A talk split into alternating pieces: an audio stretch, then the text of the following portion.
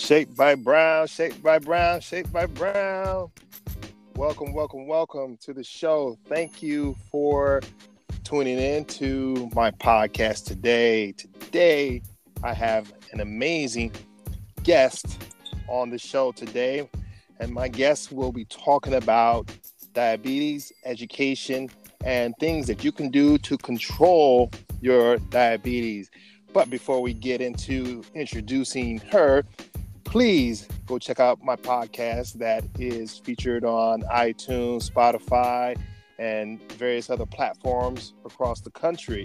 Thank you for joining. So, today I have a special treat for you, ladies and gentlemen.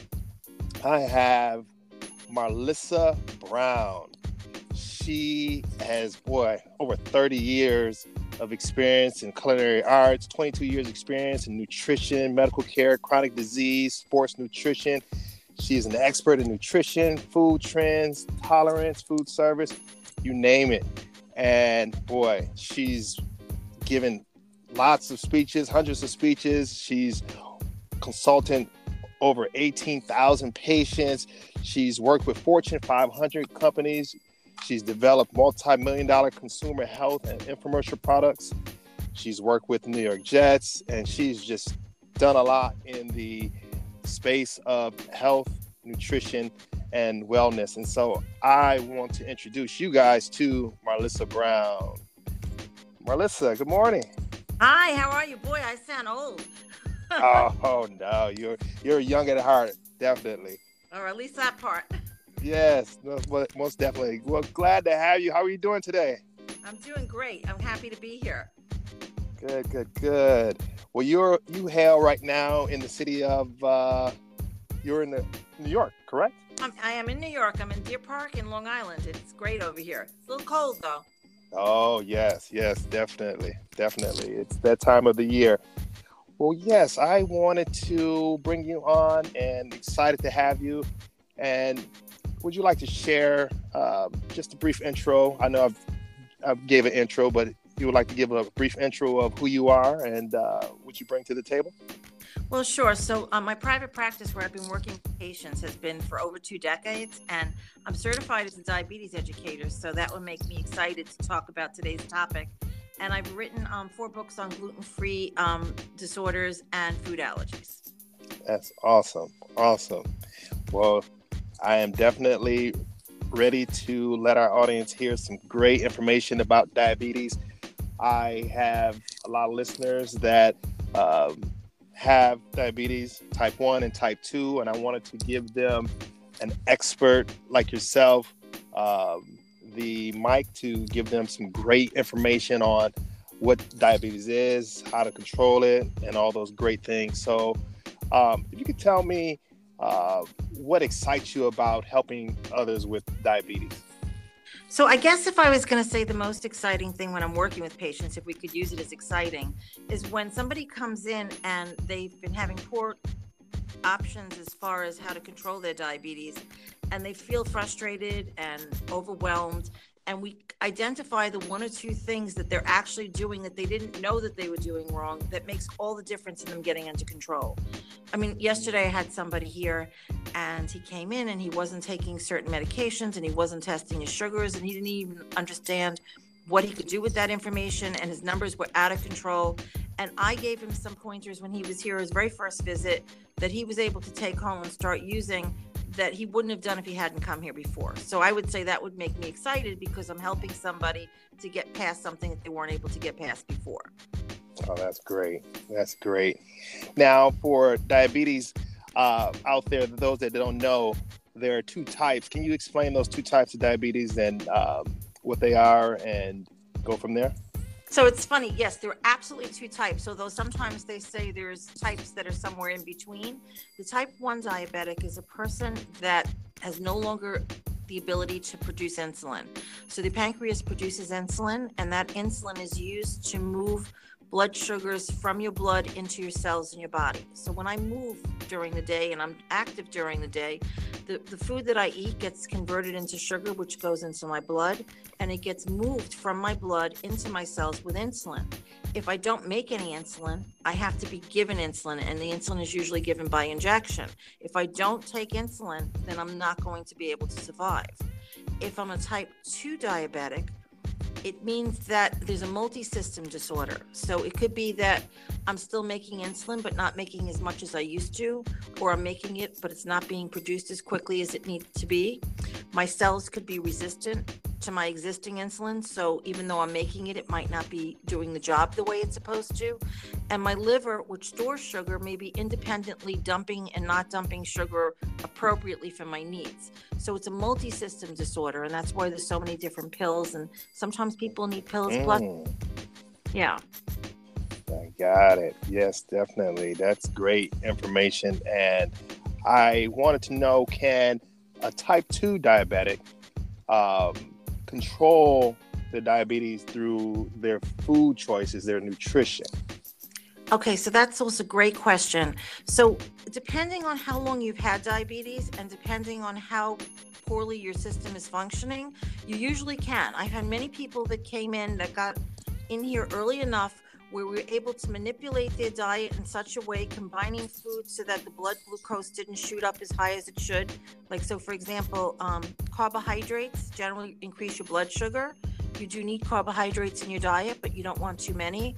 So we would mix the carbohydrates with higher fiber choices and a little bit of fat and different things together so their blood sugar didn't shoot up as high and didn't shoot down as low and kind of keep them in the middle all the time so their numbers were good. But if you have the diabetes a long time, or if you've been poorly managing it, what ends up happening is that some of the systems don't necessarily rebound as well. And then that's when you actually absolutely need to have medication on top of diet and exercise and stress reduction, etc. Very good. Very good explanation. And they, those that have, uh, how do you know that there's those systems that are not rebounding? How, what are some symptoms? So, so first, you won't if your blood sugar is just a little bit high. You're personally not going to have symptoms. You might just feel a little fatigued, or you know, may not fight infections as well. Um, you may feel a little bit more hungry than usual, or be running to the bathroom a little bit more often. But usually, if your sugars aren't really, really high, you usually don't have symptoms yet. So it'd be more so to get tested with your blood sugar. So, like if you went for physical, let's say once a year, um, they would check your fasting blood sugar. Uh, but if you suspected that you might be having some blood sugar issues because your family has a history of diabetes, you could ask the doctor to run an A1C. And the A1C is an average blood sugar over a three month period. And that average blood sugar if it's running at a certain point, you'll be able to see if somebody has diabetes or early on diabetes or if they're just diabetic and a little bit poor control. So if your A1C normally, if you didn't have diabetes, was less than five seven, and if pre-diabetes was five seven to six four, if you were told you had diabetes, you were six five, and then you went back to the doctor, let's say four months later or three months later, three months is actually the ideal amount of time, and you went from let's say six five to six nine, and then you worked on your diet and you still stayed at six nine and went to seven one, we could be saying, okay, this person's making dietary changes, this person's exercising, mm-hmm. person's doing stress reduction, numbers are still going up. You know what? We might need to add a medication. I gotcha.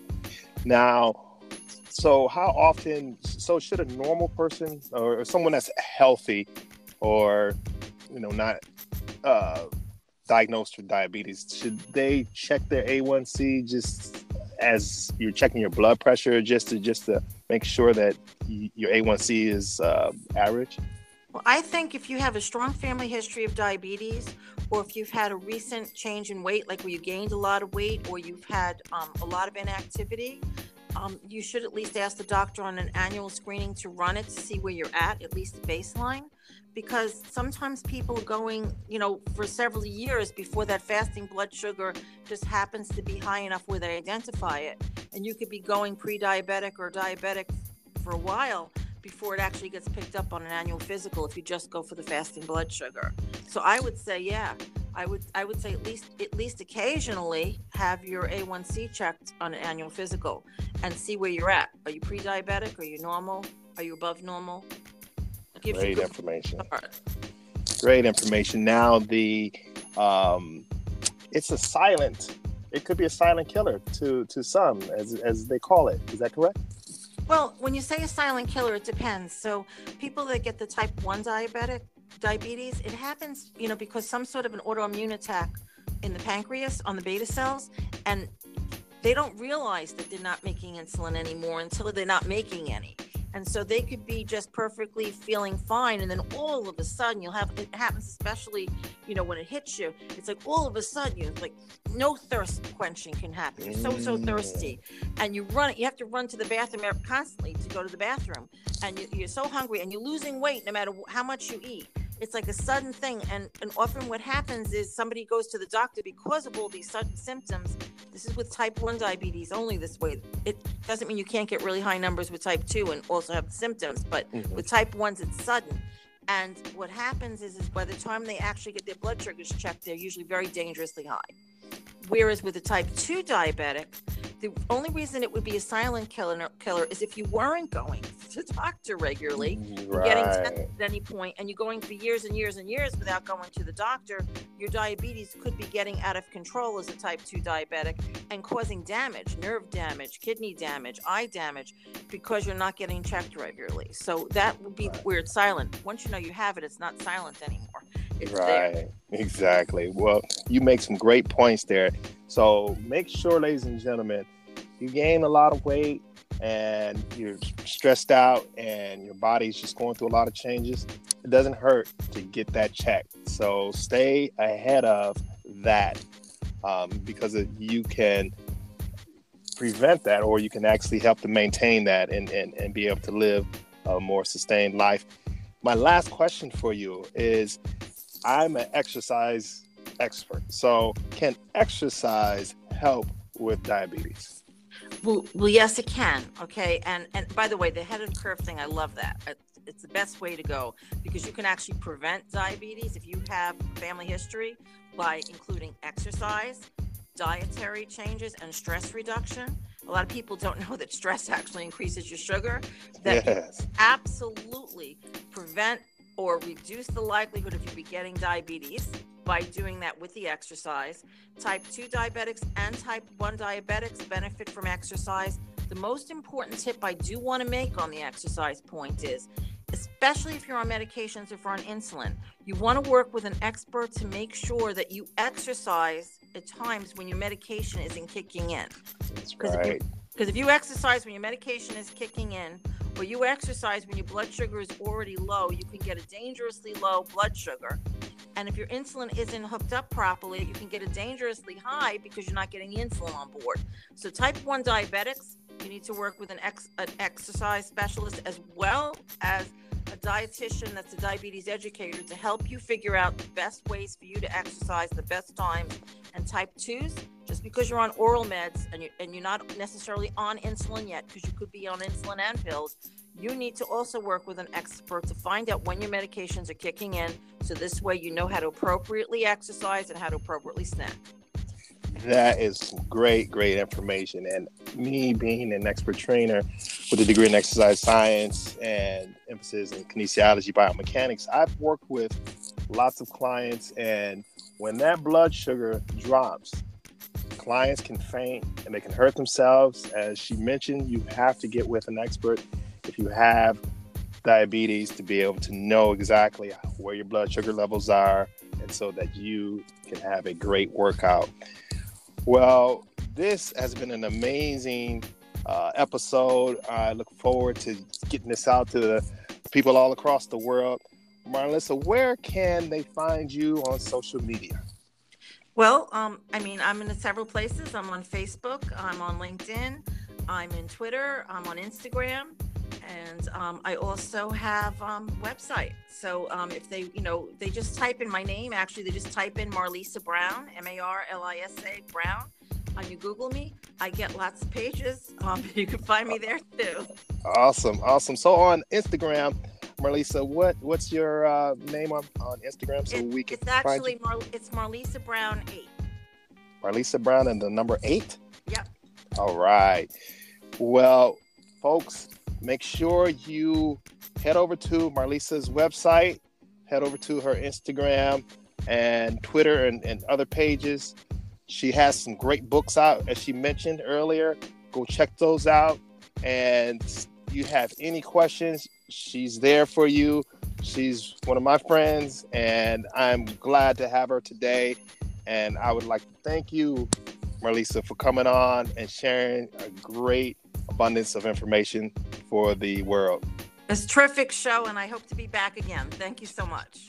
All right. Thank you. Have a good day. Stay warm out there. I'll do my best. You too. Thanks. Okay. Take care. Right. Bye bye.